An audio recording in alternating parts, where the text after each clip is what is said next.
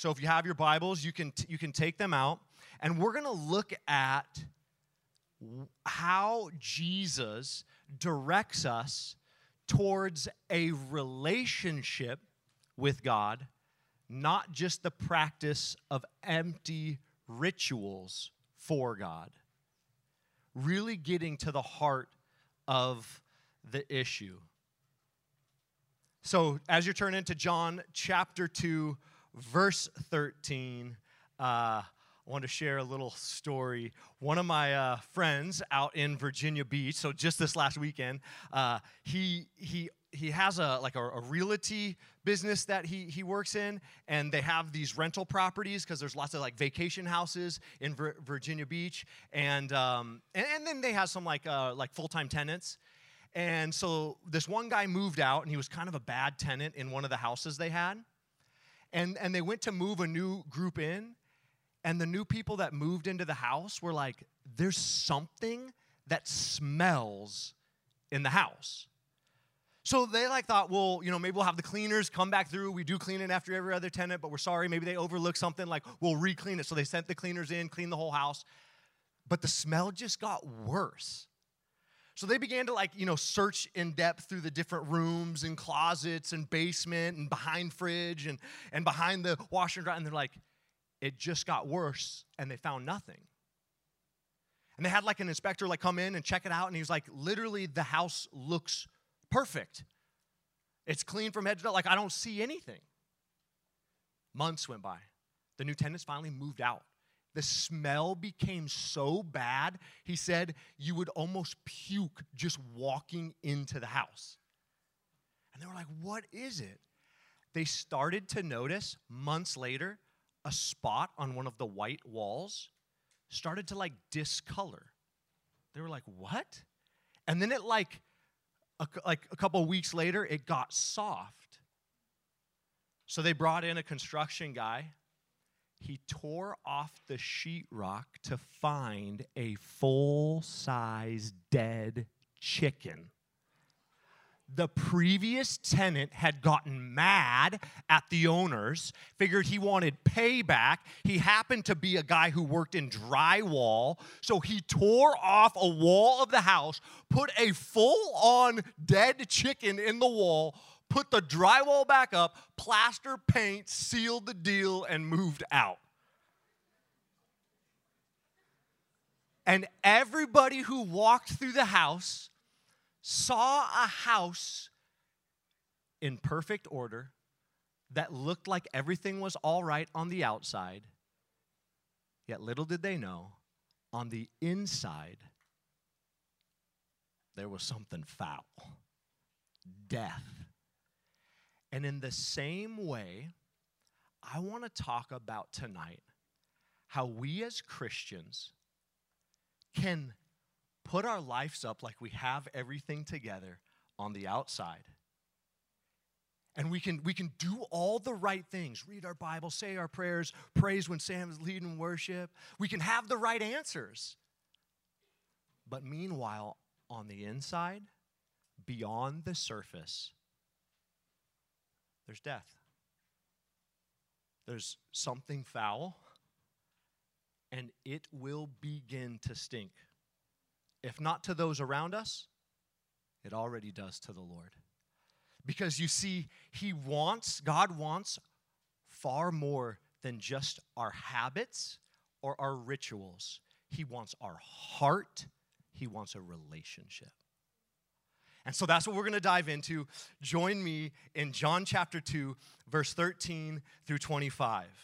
Uh, it should be on the screen as well if you don't have your Bible. Uh, Passover was at hand, and Jesus went up to Jerusalem.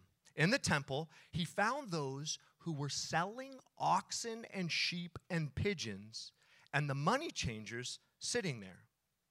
And then Jesus, making a whip of cords, he drove them all out of the temple with the sheep and the oxen, and he poured out the coins of the money changers and overturned their tables. Like I don't know if you sense this like this moment, you know, you read through and it's like words on a page, but I want to pick I want you to try to picture like being in church and not just like we think of church as this, you know, and it's okay that there's kids running upstairs, you know, and music next door and it's like yeah, it's like, but like picture the type of church that people prepared for days to go to.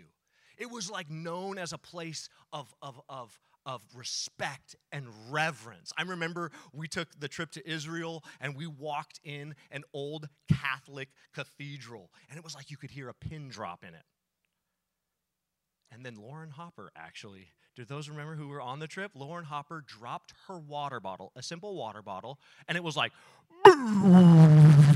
and everybody was like, What just happened? You disturbed the place of God, you know? And we were like, We're about to get struck by lightning. We're out of here. so imagine i wanted to do this but i thought it would be too like i was going to come up on stage right as sam and the team were done worshiping and i was going to set up a table here and i was just going to go and throw it in the air and have it go boom just to make a point when I was like, either I'll hit someone or I won't be able to throw the table and it'll be really anticlimactic.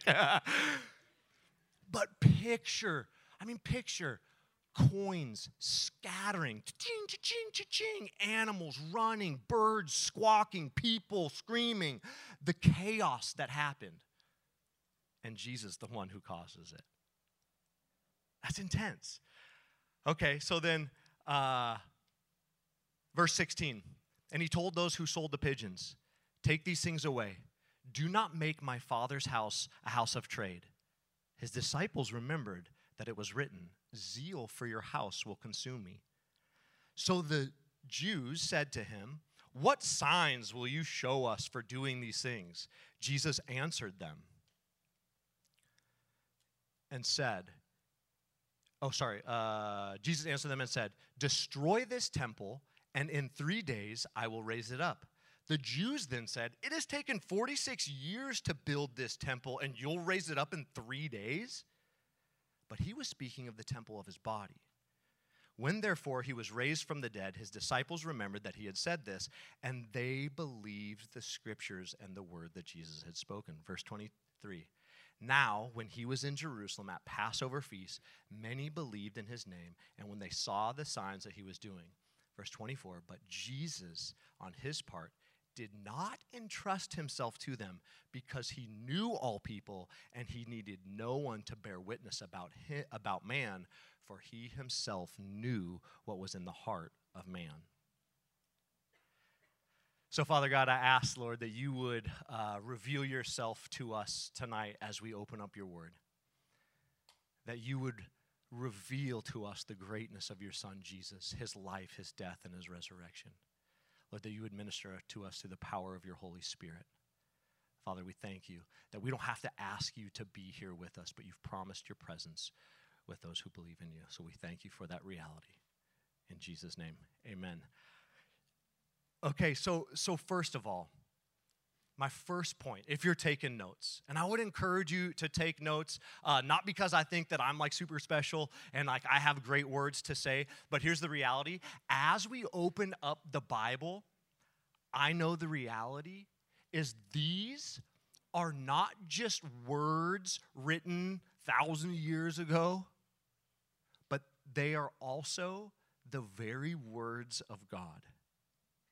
And that as we open up this book together, yes, it'll be Zane up here flapping his yapper, you know, just like Matt's talking to, you know, every week. But the reality is, is it's not about Matt, it's not about Zane, whoever else steps on the stage. But as we open up his word, God is able to speak to you. So therefore, if he ha- if there's something that lays on your heart, I would say take notes. Plus, you might have to give them when you get to heaven. No, just joking. Uh, so the first one we approach God humbly, not hypocritically. We see this in the first part. Check it out John chapter 2, 13 through 17. It was Passover the, uh, uh, of the Jews was at hand. Jesus went up to Jerusalem. In the temple, he found those who were selling oxen and sheep and pigeons and the money changers sitting there. And making a whip of cords, he drove them out of the temple with the sheep and the oxen. He poured out the coins of the money changers and turned the tables. And, and those who sold the pigeons, he said, Take these things away and do not make my father's house a house of trade. The, the disciples remembered uh, that it was written, Zeal for your house will consume me. A little backstory here. The sacrificial system was something that was set up by God in the Old Testament. And I'm going to like way oversimplify it, but essentially it was made so that people could, could approach God. And so there were certain sacrifices that the blood of an animal would cover your sin. Or it was also a way to give thanks to God for how great He is. And so this was a way through the sacrificial system, something to cover your debt, to cover that sin, so that you could approach Him. So it was something that was actually really good because we know back in the garden, Adam and Eve, right? They sinned, they rebelled against God, and God made the first sacrifice when he clothes him with animal skin, and he makes a way to himself. So, this is actually a really good thing, the sacrificial system as it started. Now, it was incomplete because it never removed sin, it just covered sin, and it was meant to point to one day that Jesus would come and be the ultimate sacrifice, one time removal of all sin, so that we can forever be in that place with God and not have to continually af- offer sacrifices every year over and over and over again. Does that make sense?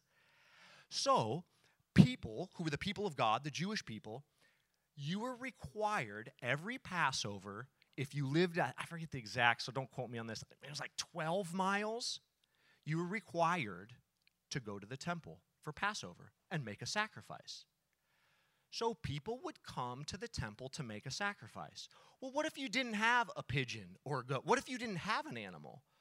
Well, then you don't want to approach the temple empty handed, so you could buy an animal at the temple. So that's why they're selling animals. But what you need to know is it began to be a little corrupt because the animal had to be a spotless sacrifice. I mean, it couldn't have any, like, couldn't have a broken arm and, like, well, I'm just going to give him this one. It doesn't work. You know, like, here, I'm a sacrifice to God. They wanted to make sure that it was a good one, that it really meant something to you. But here's what happened a lot of the priests would inspect it and say, this one's not good enough. And they'd hand it back. What are you going to offer God now? And you'd stuck. You're like, well, it's totally. Well, I guess there's a place at least that I can go buy them. But now, what's really interesting about this is it shouldn't have even been in the temple, probably at all. And the place that it was in was in the place that the outsider, the non Jewish people, the non people of God, that was like their place. It was part of the temple that God had provided for the outsiders who had had God impressed on their heart. Maybe they had heard from a neighbor who's Jewish and they say, I want to worship your God too. Well, you can't go into the inner court. You can't go into the other place. We're just reserved for the Jewish people. So you could only go to this outer part for the outsiders. But for you, you're like, dude, that's so awesome. Like, I can approach God in that place. And that place was no longer a place of worship, but it was a place of commerce. And these people who are selling the stuff, they started to get rich off of it. They started to mark up the prices because they saw, hey, we're the only place in town. Where else are you going to go to get a sacrifice? It's going to charge you double, triple, quadruple, sometimes up to 10 times the amount of worth of the animal. And so you're stuck. So now, if you were a Gentile, is what they would be called, which is basically any other person other than the people of God, Jewish, You're stuck on the outside, possibly unable to afford the sacrifice. And now your approaching God has been hindered by the greed of those under the name of his people. And I don't know about you guys, but I just sense this hypocrisy in it. As being a Christian, who's received the grace of God, I don't want to do anything to keep people out. I realize I've received grace. I don't deserve to be in the family of God. I'm like, I look, I get in the mirror more. I'm like, God, you picked me. Your picker's broken, surely. like, what? That like you would allow me? Like, do you know my past? You know the things I've done wrong? Man, I'm just so amazed by the grace of God that He would allow me to be part of His family. And then to like hold others out or try to get rich off of them because I say, oh, they need God too. Maybe I can like make a little bit on the side. And you know what?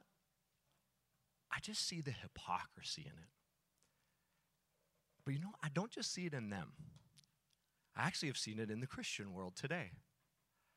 So I recently got to travel and be a part of this tour, and I kind of felt like the odd kid out. Like I'm in the corner, like, hey, you know, one of these is not like the other one. One of them doesn't belong. And I just like, with all these bands that I like listen to, you know, I'm like, I listen to that guy on the radio, you know? And I'm like, this is amazing, you know? I have your CD. You don't even know what a CD is, but I, I like your CD. And, uh, and I was just amazed. And then I'll never forget when I met this one band. They had, they I mean, they had at their merch table, they had the, the, the shirts with the crosses, they had the necklaces with the crosses, they had the Christian slogans, and, and everything that I saw off stage looked nothing like the Christ they proclaimed. And every night I watched them get up on stage and sing their hearts out to God. And I watched, I watched thousands of students sing with them. And then I saw what happened backstage. And I just saw the hypocrisy. And I realized, and I, I want to be careful because I'm not trying to judge their hearts, but it seemed to me like this Christian world for them was another opportunity for them to be famous, play on stage, and make money. And where it hit the hardest is when there was a couple teenagers who volunteered at the conference, gave up their entire experience of the night to serve those behind the stage, and they were delivering something to that band's bus, and they saw on that bus what happened every night. And I watched them walk off because I was walking out to my bus, and I saw the look on their face, and I heard what they said, and I realized they had just watched their heroes, who they had looked up to as people of leaders of in the Christian world look nothing like the Christ they proclaimed. And I, I, went over and I stopped and I had a conversation. I remember just like, it was like they couldn't even talk to me because they were just so hurt and broken and jaded. But, but you know what? Before we get too quick to even just judge that band, can I be honest? I think that's me sometimes. I'd like to be like, yeah, dude, those dirty, rotten Pharisees and oh, they missed it, you know, these money changers. Oh, dude, sinners. And that band, dude, they, they need to live like Jesus. Can I just be real? Like my heart uh, is to like train students to share their faith with their friends. I love encouraging others to talk about Jesus. I just uh, met with a guy out here in the parking lot tonight. I sell stuff on Craigslist all the time. My family calls me the Craigslist evangelist, right? Because I like, dude, you want to buy this? Let me tell you about Jesus. Selling this stuff, and I was kind of frustrated with this guy, and I was late for a meeting, and I knew God was laying it on my heart to tell him about Jesus but I didn't because I thought about how I had already responded to him and I didn't think it matched with how a Christian should treat a person. I'm just being real. And here we are meeting in the parking lot of a church. So I walk away with the money for a cooler that I, I'm like, what? And I felt so convicted. I was like, Lord, what are the other things that get in the way of my life that shows other people a false picture of the Jesus that I worship? And I love it just to touch down a little bit further in your life. Is there something in your life where, yes, maybe it started as good, an opportunity for people to come know Jesus? You know, these are like offering sacrifices. It's you come to church, you're reading your Bible, you're saying your prayers, you're singing the, the thing. But like when you go to school, it looks nothing like the Jesus that you proclaim. Maybe you got it in your, your bio, right? Your, your, uh, your, the year of school that you're in, and like, dude, all for God or whatever it is. And then all the pics below are like totally have nothing to do with the God that you follow. And maybe some of it is even offensive to him. And actually, some of them, some of the pics, even like like a more representation of the very thing that Jesus went to the cross to die for. You posted for a like. I don't. I'm not trying to be mean. I'm not trying to like make you feel bad. That's not my heart. I hope you hear it that I just want you to experience all that Jesus has for you. And I don't want the hypocrisy get in the way of the opportunity to be humble and just say, "You know what? Why don't we all just be honest? We're all a little bit hypocritical, aren't we?" What if actually, like, I used to be like, oh, a bunch of hypocrites. What if I just owned it? I'll actually be the first person to say, I'm a hypocrite. I believe in a God who loves me so much that he would send his only son to live a perfect life, to die on my behalf, to be raised to new life. This is the greatest miracle that's ever happened. This is the greatest news that can ever be proclaimed. And he then calls me to follow him and be perfect. And let me tell you, I fall short every day. You think I'm a hypocrite? Ha! It's worse. You only see the half of it. But guess what? Praise be to Jesus. That even when I'm not perfect, He is. And so, what if I'm not trying to give you a license to sin, but just to give you that space to say, when I do, I can be humble and admit it to even those around me? And what if, rather, it becoming a hindrance to those coming to worship Jesus, it became another proclamation of how good Jesus is and how much we fail? Praise be Him for His faithfulness not our own. Okay, uh, I got to keep going. I'm sorry. Um, the, the next point we look to a Savior, not a sign. Check out this next part John chapter 2, 18 through 22. So then the Jews said to him, What sign will you show us? For doing these things. Because, I mean, I mean, this was a big deal. So they're like, we want to know what sort of authority do you have to come in here, flip these tables, throw the change out. I mean, you're causing a ruckus. Like, you think you own this place? He's like, my dad does. uh, so, verse 19, Jesus answered them, Destroy this temple, and in three days I will raise it up. Of course, they think he's talking about the temple. They're in the temple. They're saying, Why do you have the authority to do this in the temple? But Jesus, dude, I just love how he answers stuff. Uh, Jesus says, Destroy this temple, three days I will raise it up. They say, it has taken 46 years to build this temple. And will you raise it up in three days? But he was speaking about the temple of his body.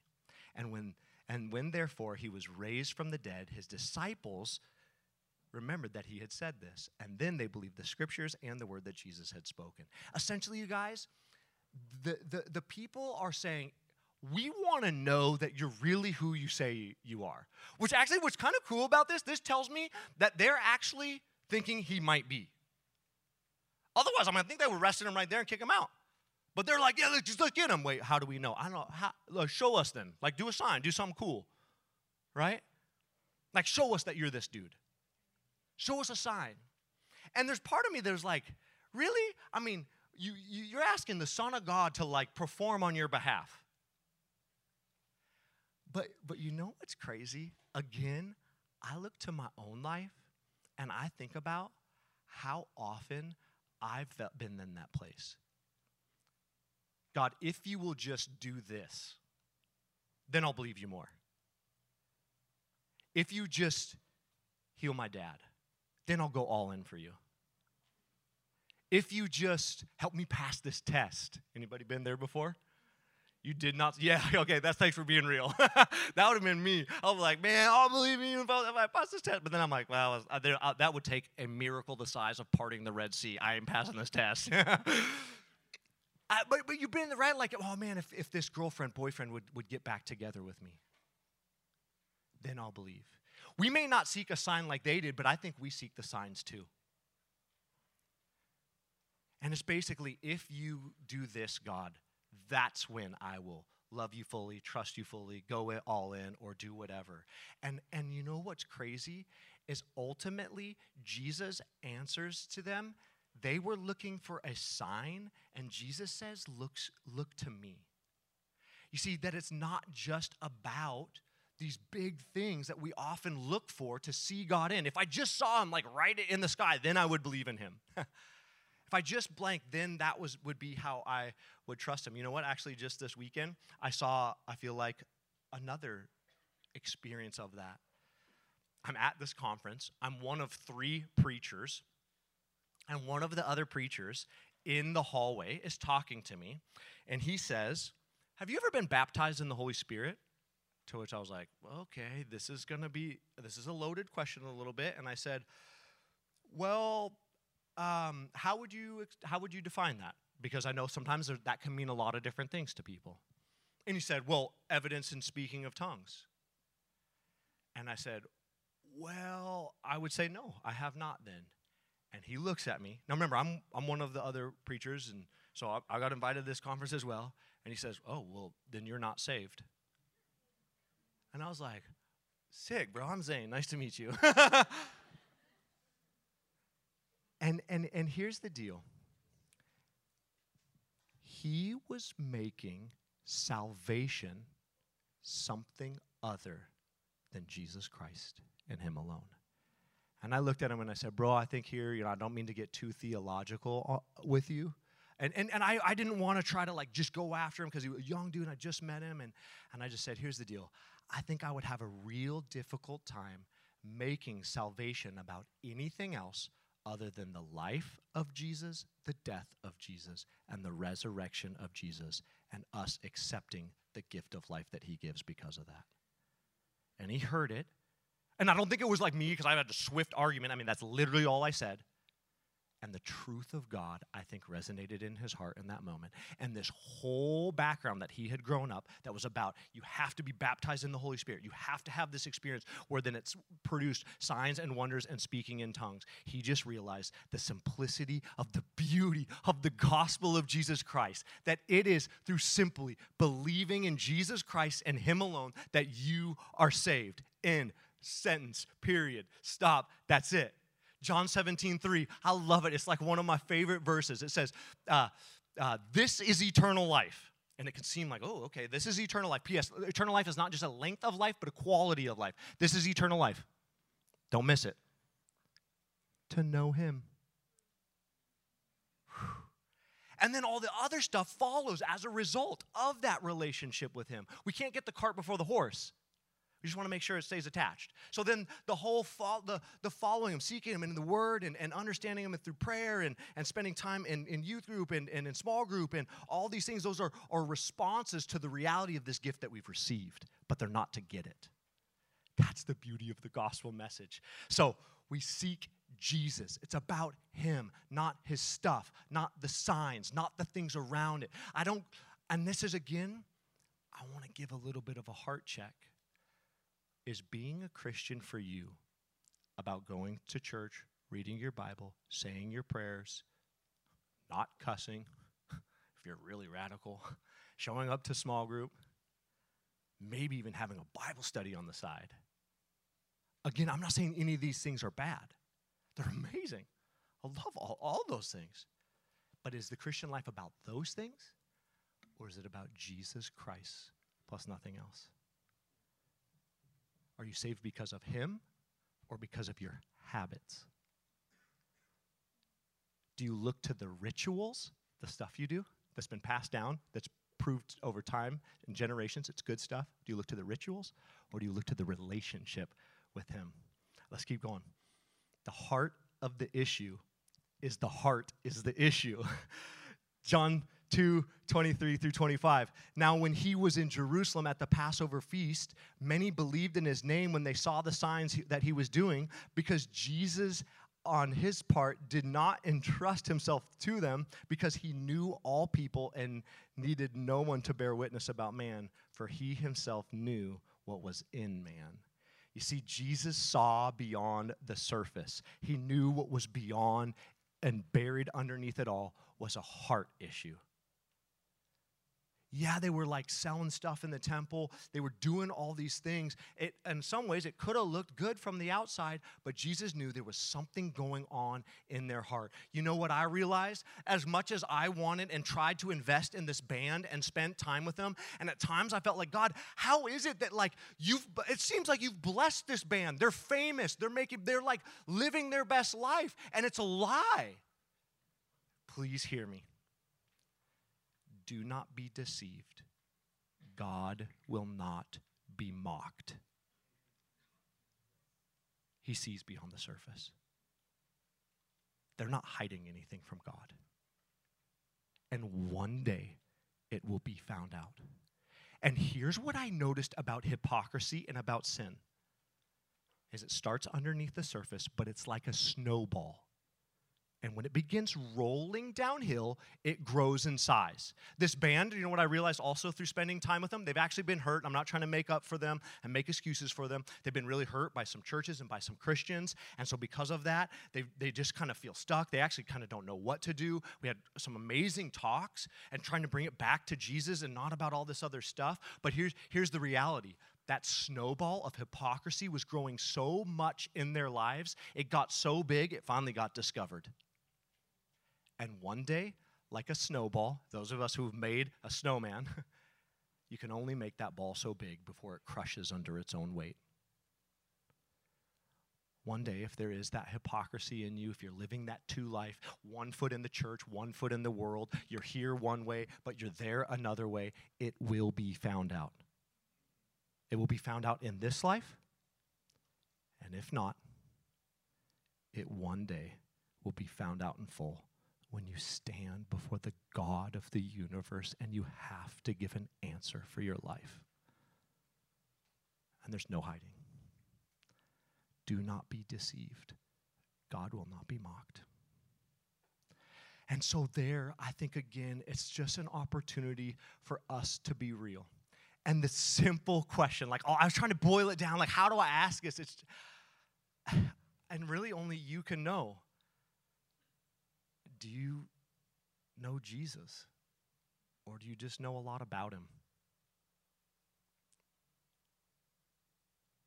Like, like, are you with Jesus? Do you know him? And what's crazy about this is you're the only one can, that can answer that. And some of what's even more wild is like some of your small group leaders, they may not even know because you might have that good answers, right? You might come from the good family. It might on the outside look like it all fits together, but you're lacking one thing Jesus. So, uh, I love surfing, right? But for the longest time, I was just a poser. Do you guys know what that is? Is that it's kind of just like a skateboard, surf, snow, turn, snowboard, turn, like it's a poser, right? Do, do you use poser in anything else? Yeah? Nope. Some nope. Okay, a poser. So basically, here's the deal. So I started, I, I, really got into surfing. And what I mean by that is I literally, I, I started watching surf videos. And it was actually when I lived in Colorado. So we live in the middle of a, in the mountains, right? The Rockies. I would draw the shades in the midst of winter. I would put on a surf. You guys, I went way in deep. I brought sand and a kiddie pool into our room. And I would pour the sand into the kiddie pool. I would sit there in my swim shorts in our room in the Rockies watching surf videos. Heat cranked up, snowing outside, not a care in the world. I'll be like, yeah, dude. I got a question for you. I'd never surfed at that moment. Am I a surfer? No, right? I'm just a poser. So then I started getting real. Real talk here. This is a surf watch, it tells tide all around the world. We then later moved to Minnesota. I found out you can order a surfboard online. I ordered a surfboard online, shipped right to my house. Thank you, Amazon. I then found out you can surf in, in Minnesota on Lake Superior. It's fresh water, but if you get these crazy winds, it'll produce waves on the lake that you can surf. It just so happens that it's in the middle of winter, so it's like negative freeze your face off, right? But I'm like, it can happen. So I got a wetsuit. I literally would put the wetsuit on in our house. I almost brought it, but I was like, nah, it'll just be awkward.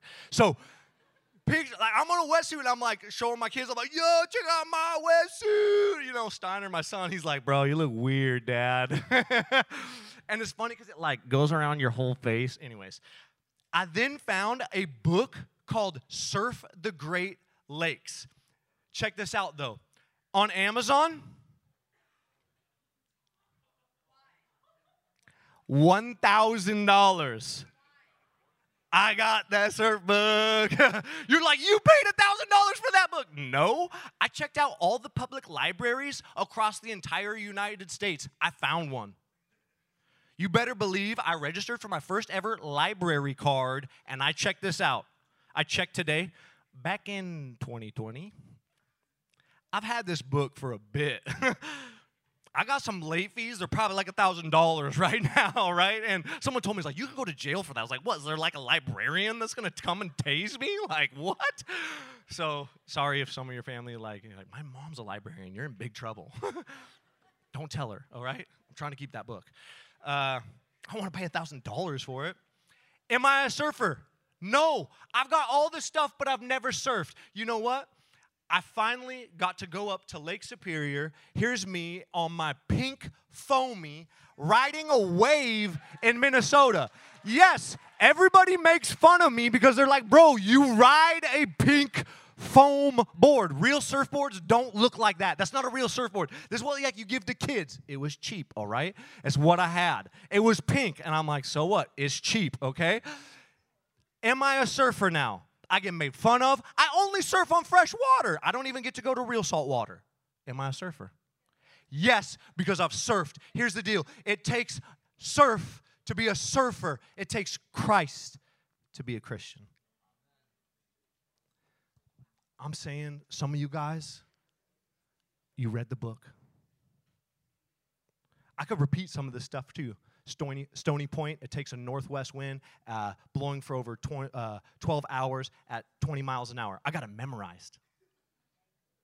I checked this. I checked it. It might actually blow next Thursday. I subscribe to a weather app so I can watch the winds. I checked California this morning. I don't know why. Pray for me. You might have all this stuff, but do you have Him? Ask that you would bow your heads, close your eyes.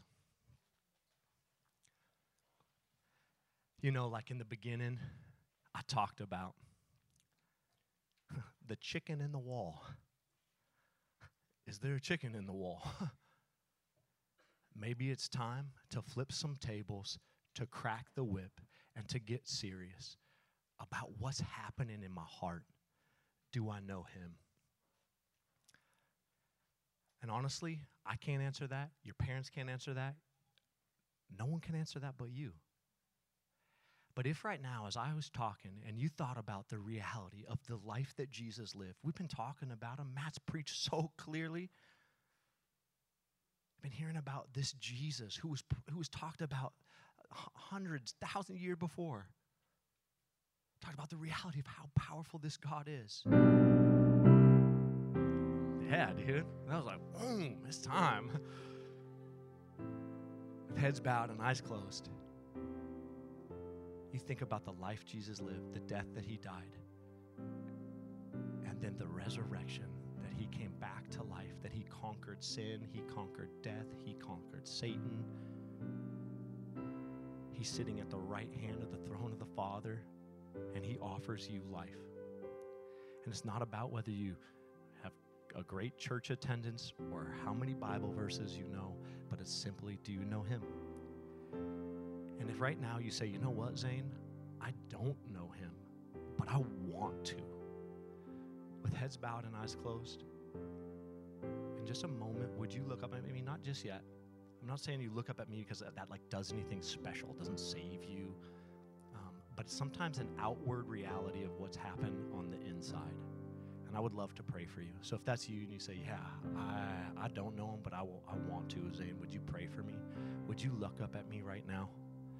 Yeah, I got you. Yeah. I'm kind of on your right hand side of the room. Yep. Now I'm in the middle. Anybody else in the middle? I see you. Yeah. Anybody else? Yeah. Yeah. Let's chat afterwards, man. Anybody else on the far left side of the room? My right.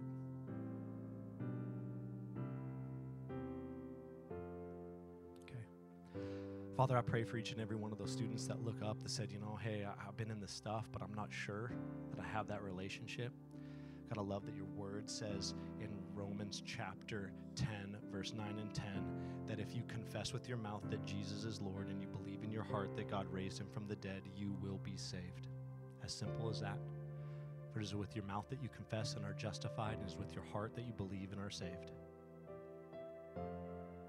So, Father, I pray that right now, not because they looked up and not because they even said a prayer, because it's not about looking up or saying a prayer, but it's about trusting in you, that they would place their full trust in you and you alone right now. And for Father, for those of us who are like, yo, I, I know that I've, I, I've done some things where I've lived that hypocritical life.